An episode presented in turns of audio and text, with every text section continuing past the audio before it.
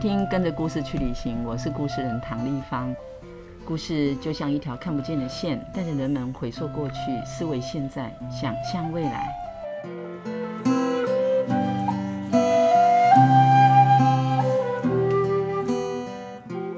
跟着故事去旅行这个 podcast 节目制作呢，是为了云林故事人协会进驻了一百零二岁的云林故事馆。这十五年来，我们出版了一百多本的素人绘本。这些鲜为人知的精彩故事，包括在地文化、产业、生态以及自己的生命历程。我们希望透过一本本的绘本，带你展开一趟趟的旅程，走入不同的场域，认识不同的朋友，听见不一样的声音。还有关于我们的故事，云林故事人相信说故事就像在送礼，只要跟着故事出发，就会遇见许多不一样的故事哦。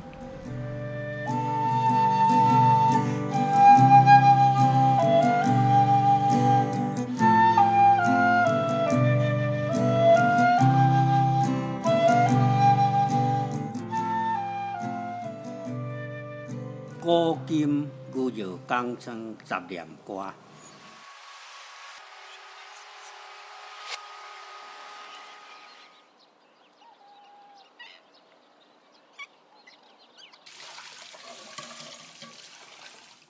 本来就是歹时机，拄着微阴风台来创治，客家田园拢总藏水味，全部被水淹淹去。日日生活歹维持，有气有力的少年拢出外去，老人顾厝忙等待好时机。土地本来亲像花，现在全部变湿地。收成希望天得天顶飞，越头看一望无际。海鸟追也水边踅，农民损失有够济。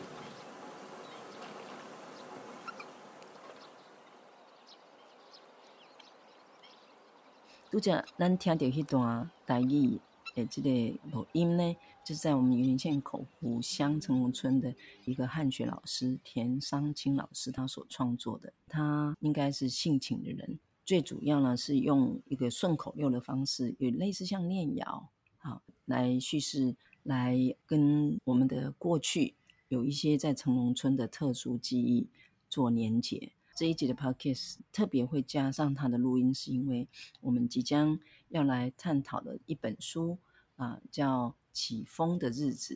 那作者苏美玉呢，她是云林人，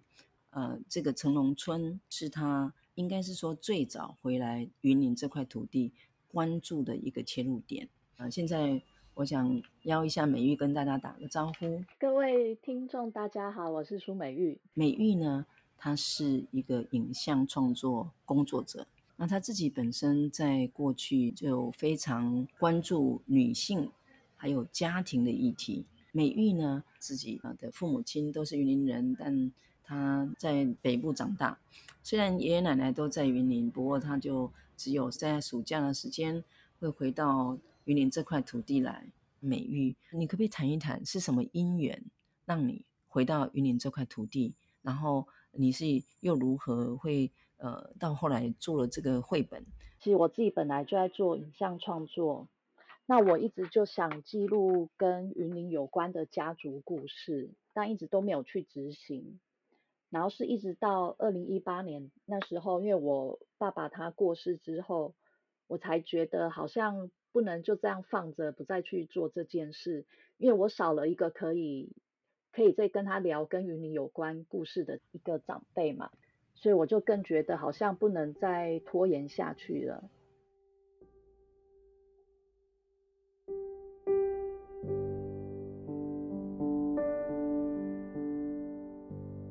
我要怎么样开始重新认识云林呢？对，那因为我有一些亲戚，他们还是住在云林，那我就问我表妹啊，因为她那时候是在做跟社区营造有关的工作。他就有介绍我说可以到成龙社区，他们有在做长青食堂。我觉得这是一个先可以比较了解云林现在在发生的事情，因为那大概是三年前的时候，二零一九年的时候，所以我就到了那边，开始了解哦，原来他们在做的事情是这样子。然后在云林很多社区，他们都有成立长青食堂，或是有很多外移人口这样子的状况产生，然后才慢慢了解成龙社区跟其他社区不一样的地方是在哪里。所以那时候我先拍摄了一个比较短的纪录片，嗯，叫做《归去的人》，以一位女性为主角。那他是从外地到成龙社区服务，经过我跟他的相处，然后知道他的日常，他是怎么样去关怀成龙村的长辈，然后还有长青食堂是怎么运作的，然后以及为什么他这样一位年轻的女性会愿意到这个云林的沿海的乡村来，在这个过程里面，我也认识了田桑青老师，嗯，因为他。那时候在社区开课，晚上开课，然后就会教大家用台语去读一些经典的文学吧，或是他他在聊他一些年轻时候的生活或是工作的经验。对，然后那时候我也是对想学台语蛮有兴趣的，所以我那时候就可能是一两个礼拜就会再从台北然后到云林去上他的课，哇，也才知道古今牛尿港庄十面歌。这一篇文章，嗯，那其实它是用台语字来写的。那如果读者们可以把这一篇文章啊，把它读出来，其实你可以感受得到台语它独有的一种音韵，它其实会有一点悲伤，嗯，它可能是有一点万谈嘛，可是它又有坚持不放弃的那个语气在里面。嗯。那我就在想说，像这样子的台语的。文章啊，要怎么样可以让更多人了解，然后也可以跟着念，所以我就我的灵感想画这一本绘本的灵感也是从这一篇文章来的，对，然后我再转化成我自己呃生命中记忆的连接，然后跟结合这一篇文章给我的感想，嗯嗯，所以那时候就开始想说要来创作绘本，所以你就来参加我们的社区绘本，然后对，就创作了这本《起风的日子》，但是你在二零二零年。嗯、呃，你也是我们的梦想家计划的其中一位梦想家，可不可以谈一下？我记得没有错的话，你应该是拍一个纪录片叫《语录》，对吗？呃，对，因为其实，在拍完《归去的人》这一部纪录片啊，嗯、我觉得女性在社区里面有一种很温柔的力量在支撑着。他们社区还有一位年轻的总干事，然后他叫林允珍，因为他比较特殊的一个地方是，他是要做养殖业。然后，因为那时候他还没有满三十岁，他才二十六七岁而已，很少会听到这个年纪这么年轻的女生，对，他想要做养殖业，她要养殖的种类是草虾，不是白虾。白虾在养殖的过程会比草虾容易养一些，等于是她在做一个很困难的任务，而且他又没经验，对不对？对对，所以他他就很大的挑战。对，这一点很吸引我，要去记录它，所以这些事情同时间就是在二零二零年开始的。而且，嗯、呃，我记得没有错的话，这这部片子也有得奖，对吗？呃，对，因为我开始是自己要先出经费嘛，那同时间在新北市的纪录片有补助，所以我有去投新北市的纪录片补助。对，然后在当年二零二零年的时候，嗯、呃，云林故事馆也有梦想家计划。所以我有投梦想家计划，嗯，对啊，所以就刚好有这样的资金进来，然后我才可以在那一整年从拍摄到后置把这一部纪录片完成。对啊，真的是很有心，嗯，我们也很高兴有机会成为这其中的一部分。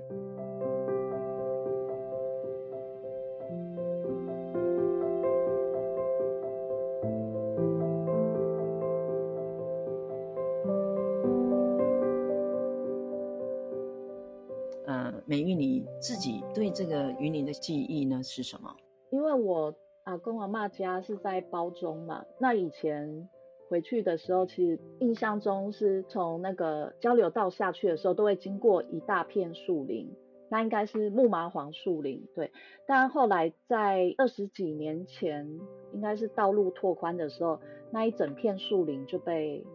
砍掉了，对。那个是我对回到云林里面一个很深的印象，一开始的时候很少去过云林的沿海，所以那时候对云林的想象就是蛮多农产品的。那我不知道沿海的景色会是怎么样。那我最远只去过那个三条轮的海水浴场。在以前小时候，哦、对，是是，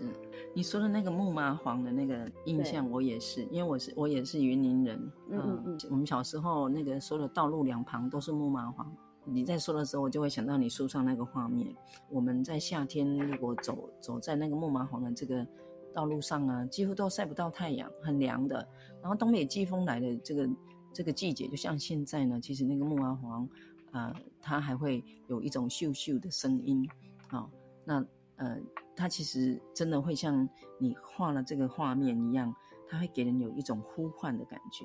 可不可以谈一谈？因为你呃过去关注的是我们的呃，比如说女人的议题，或者是家庭的议题。那这一本呢，《起风的日子》，你要关注的应该是更宽阔的，是这一方的水土，对吗？嗯，因为有人的关系，然后才会跟土地的连接会更紧密。那也是因为到了陈农村之后，我才了解，就是本来看过去是湿地的这一个区域啊，因为它以前是有农田，而且也有我记忆中的那一片木麻黄，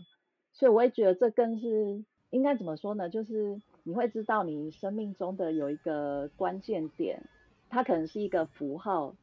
那它不仅是存在我的记忆当中，它也出现在陈农村这个地方。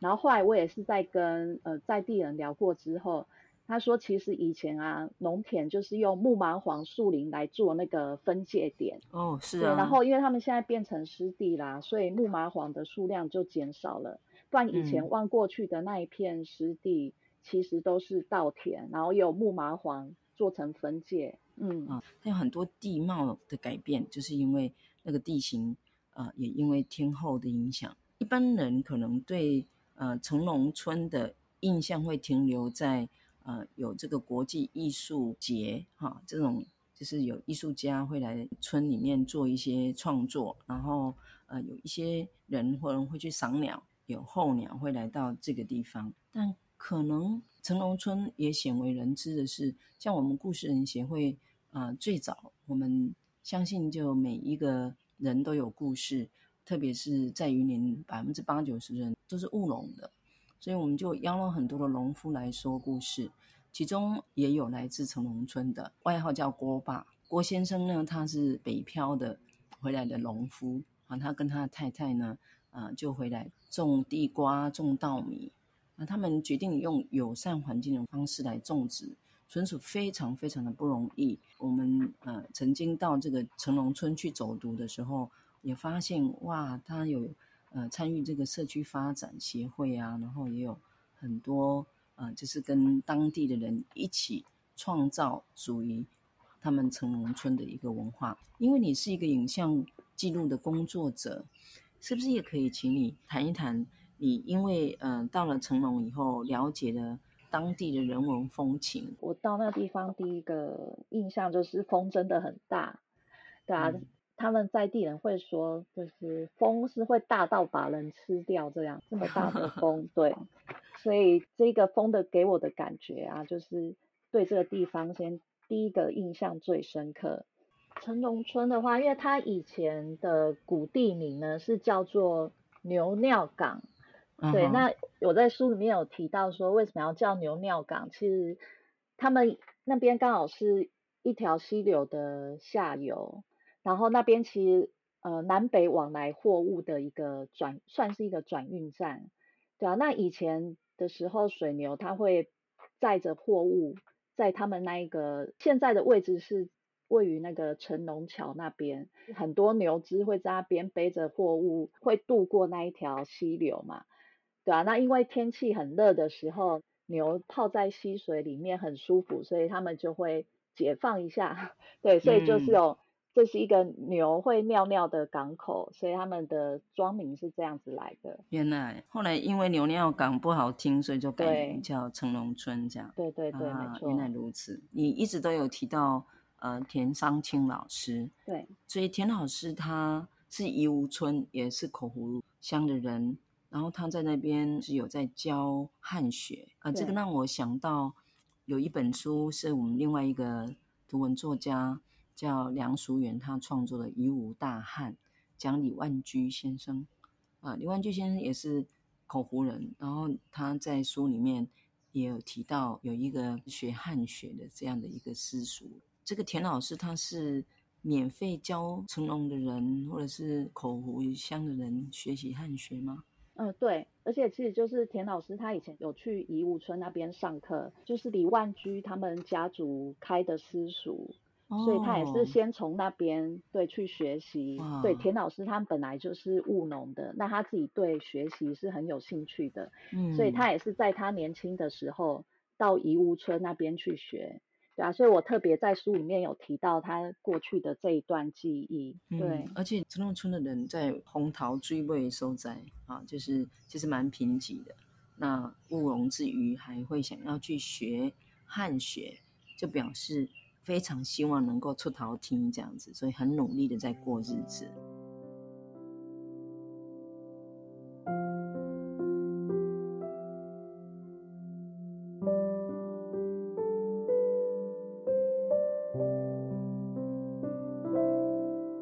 跟着这个故事的发展呢，后来看到你有写到农历二月以后，成龙这边会有外省顶州会。是那个村民里面去捕那个丝木鱼的鱼苗，哇！讲到这里，可能很多的云林人啊、呃，包括听到这个 podcast 的听众呢，恐怕都很难想象，是不是？也可以请你呢跟我们分享一下。其实像我书里面有画到一段，就是甜甜他会到外山顶洲捕丝木鱼鱼苗啊。嗯如果大家知道外山顶洲最早是在那个台西的外海，然后是随着环境的变化，它慢慢往南移动，然后现在是到了嘉义的东石嘛。Uh-huh. 那以田商清老师他年轻的时候，就大概是二十几岁的时候，他们其实会到外伞顶洲上面去居住。然后因为农历二月，哦、对，农历二月过后刚好就是那个农务就是休息的时间啊，所以他们就会到那边去捕丝木鱼的鱼苗，因为那时候这个鱼苗的价格很好，嗯、然后买鱼苗的呃那些商家他们是直接会去外伞顶洲上面买的，然后这一段是比较少人知道，那我书里面只是稍微提过。是，他们住在上面，还要自己盖那个茅草屋，就是用现场可以捡到的材料啊，来盖成茅草屋。外山顶洲其实在我忘记是民国几年了，它上面还是有门牌的哦。最后一户住在外山顶洲上面的人家，他好像就是口湖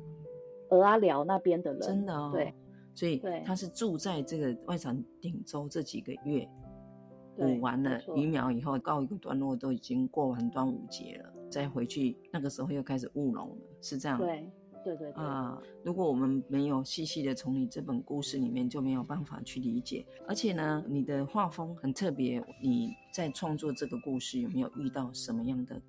挑战？其实我自己虽然以前有学过画画，但我后来没有很常在画图，我比较在常做文字叙述的思考。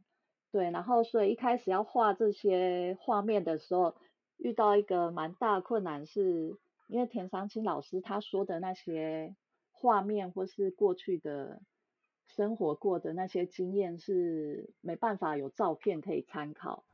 那比如说他盖的那些茅草屋啊，长成什么样子？都只能很粗略的描写，那所以我想说，好，我就不要在画面上呈现这么具体的一个房子的形象。那我希望可以让读者，如果看到在外伞顶洲上面捕虱目鱼苗的话，是可以感受到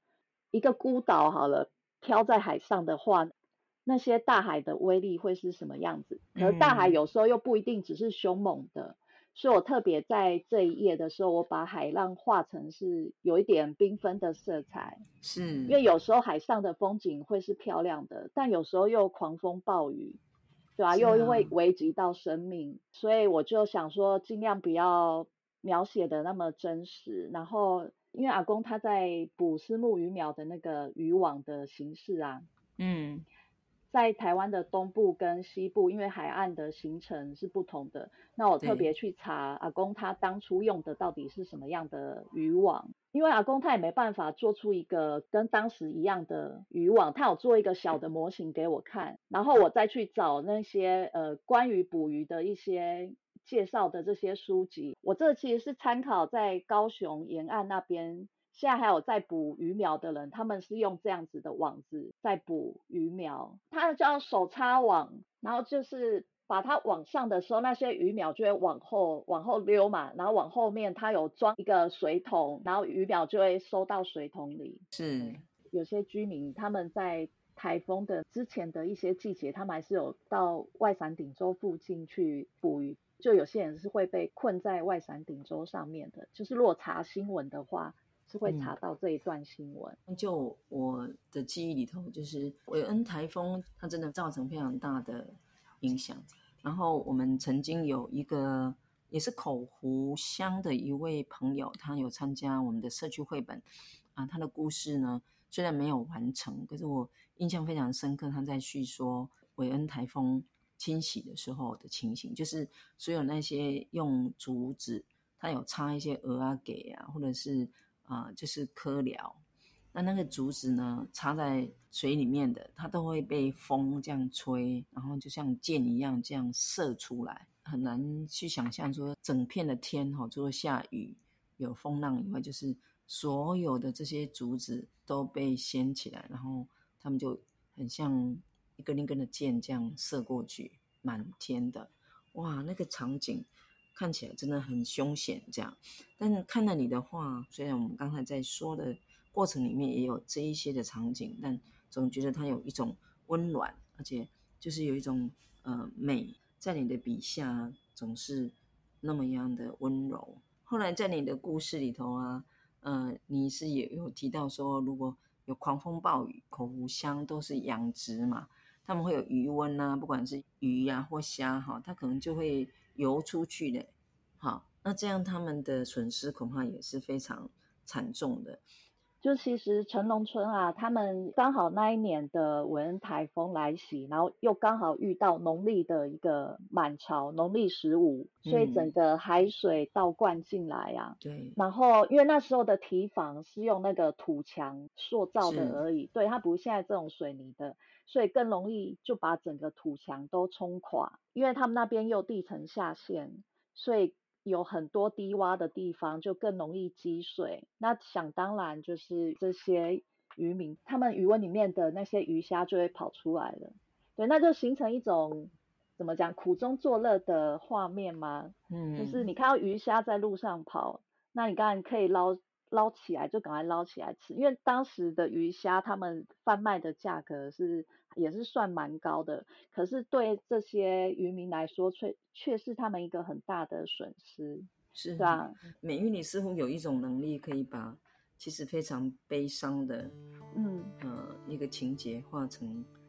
美的。虽然我们知道它有灾难，但在看的时候，心就是正好有一种会被沉静下来，然后去看。这些的细节，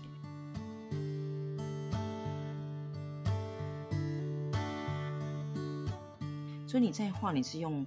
蜡笔还是色铅笔？你是用什么眉材？呃，我是用色铅笔，因为我想说，我就用比较随手可以取得的一个材料。对，嗯、然后因为我画图，我也不太会用水彩上色，那我觉得色铅笔是一个很好入手的一种眉材。但因为色铅笔我又没办法画的太鲜艳吧，所以我还是有全部画完之后再进电脑做后置的处理，然后让它的光光线对光线气氛可以做的比较好。然后其中有一页我也觉得很特别，让人就是直接会有很强烈的 message，就是感觉上你有画线条，又好像有撕一些蜡纸，然后呢有堆叠一些稻穗，还有。一些就是线条跟报纸这样，整个是一个复合媒材，就在这一页的跨页里面，就会觉得哇，这真真的是那个叫做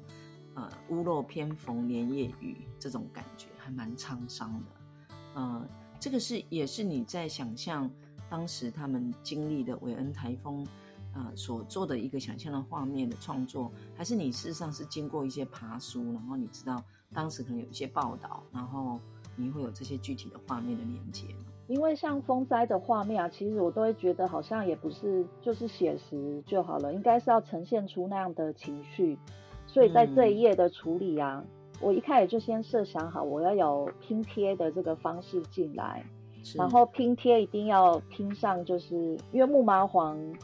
跟稻穗是这一本书里面蛮重要的一个元素嘛，嗯哼，然后稻穗就是它农田旁边的牛车路，所以因为像我自己平常就会收集这些植物的干燥的植物啊，或者是树皮什么的。这些的习惯，对，所以稻穗是我我已经收藏十几年的稻穗，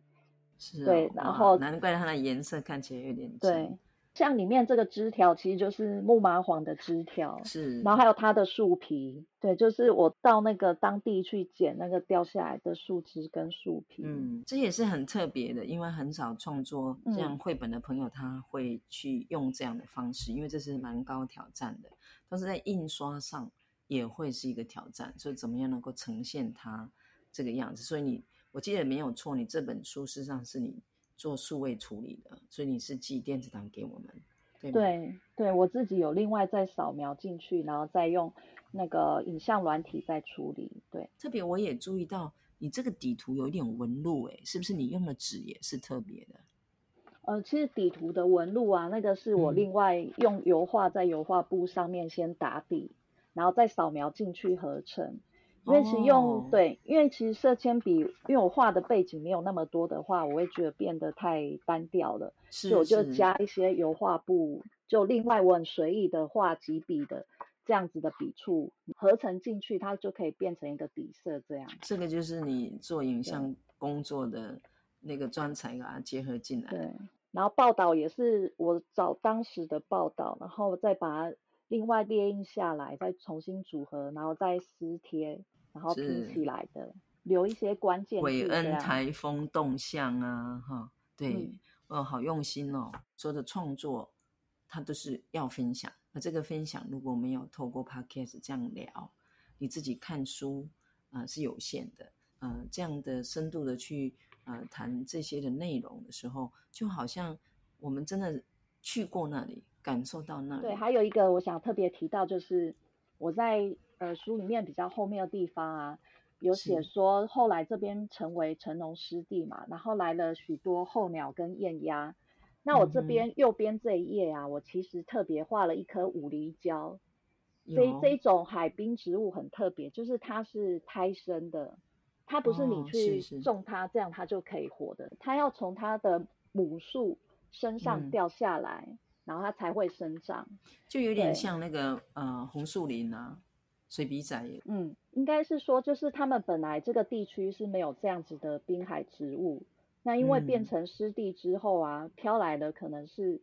五厘蕉，所以这个意涵比较像是本来你觉得你的农田没有了，它好像变成淹水了没有用的土地，可是它却可以造就另外。的一个植物在这里生长，嗯，而且因为它变成湿地之后，有很多的鸟飞来这个地方栖息，可能也会带来这些的不同的物种。你刚才的这个诠释里头，我们也可以感受到说，大自然它就是生生不息的。我们要顺应这自然的一切，同时也要相信我们的未来还可以有更多的可能。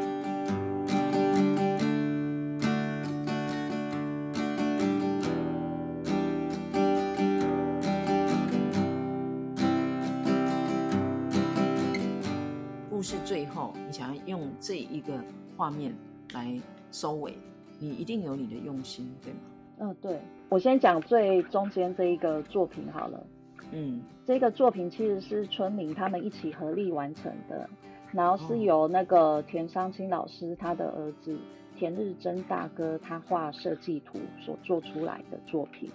到成龙湿地那边去会看到。这个作品叫做《再生》对，它一特别的地方就是它其实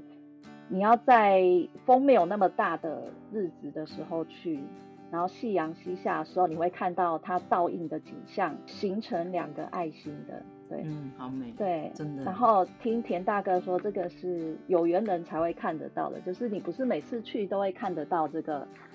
这一个作品倒映出两个爱心，这样对，那个时间要对，对，而且风不能太大，如果风太大的话，那个水面起了波纹就看不到。啊，对啊，没错。其实右边那那个我比较像是一个 现在跟过去交错的这样的一个画面，连接的这座桥是存在的，可是他看过去的景象，现在是一片湿地嘛，都是水。嗯、可他过去曾经那边是会有牛，然后跟木麻黄还有稻田在那边的，对，嗯、然后。右边又比较右下角的时候是会有雁鸭，那也是现在的景象。是对，其实左边这个圈圈里面，我其实是在画那个田商清老师啊，因为他在我绘本还没有完成的时候，他就已经过世了，那算是一个遗憾吧，就没有办法让他可以看到这本绘本的完成。对啊，是。不过我相信他应该非常的开心，因为你用他当成一个带路人。嗯，让大家可以透过他的叙事，然后你的画笔跟文案，然后去看见他经历过的。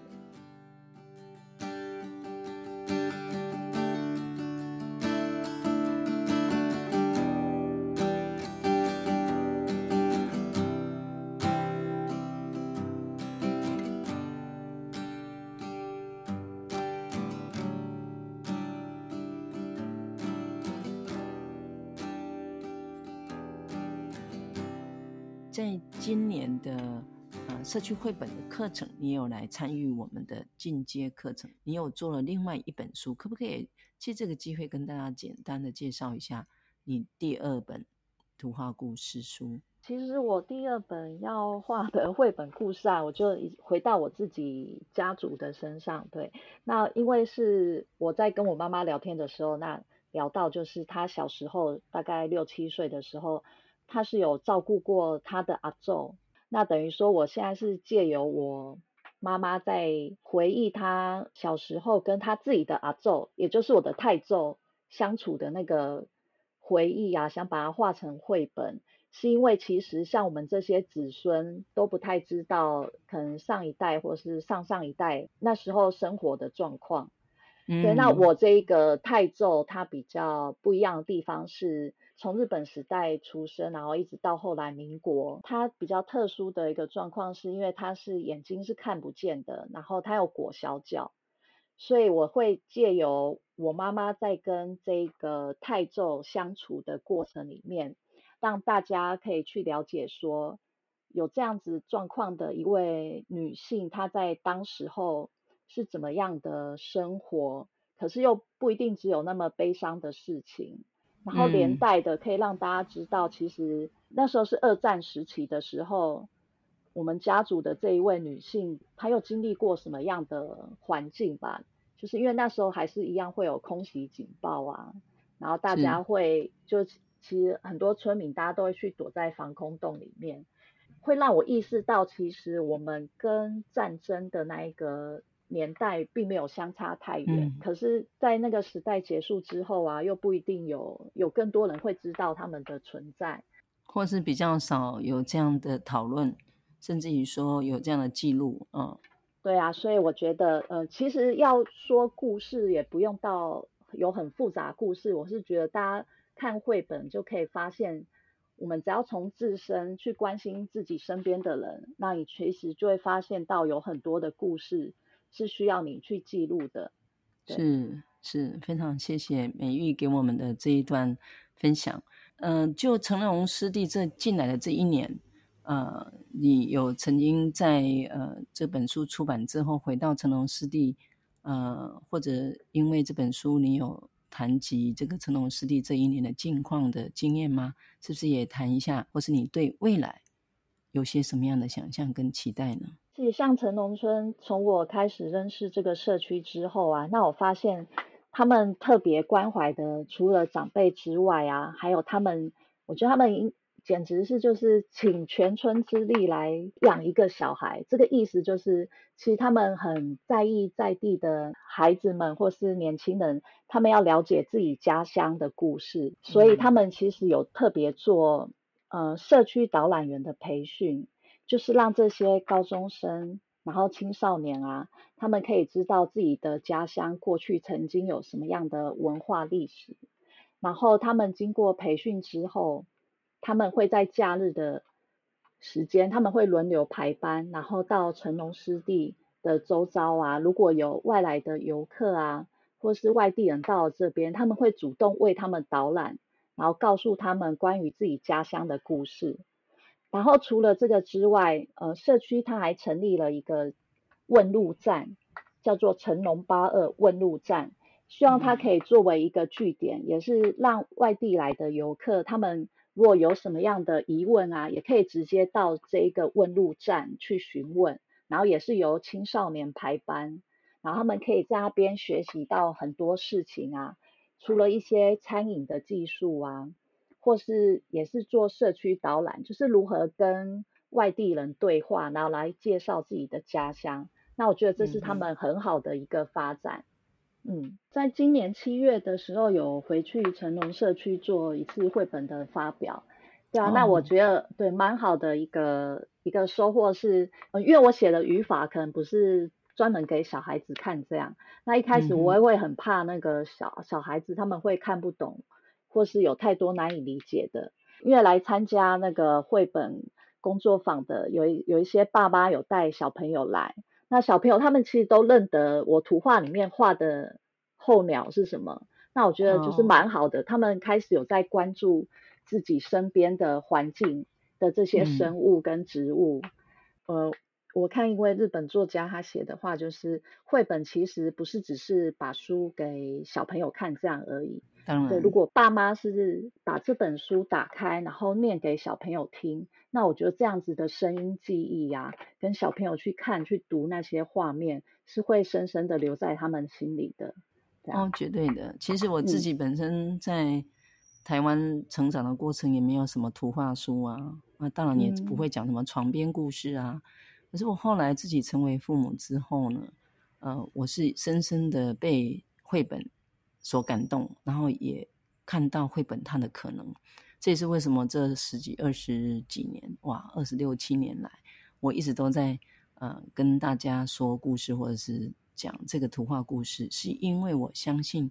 图画故事书，它用简单的文字，也用很简单的这种呃叙事的风格，是要送给未来的。所以千万不要以为我们按下啊，M P three，孩子听听这个音乐。它是好听没有错，可是没有一个声音比自己的父母亲啊、读出来还要更好听。阅读的同时又听了声音，你又可以摸得到书，这样多元的感官的阅读呢，是会让人印象更深刻，而且呢，也是让孩子感受到说他是值得我们花这十分钟、二十分钟跟他在一起读一本会感动你自己的故事。跟他分享，那也许孩子也会问一些问题，然后在这个互动的过程中，你就可以把你的价值观、把你所相信的，还有你的经验，可以分享给孩子。这个就是我们所谓的传承的一部分。所以，呃，能够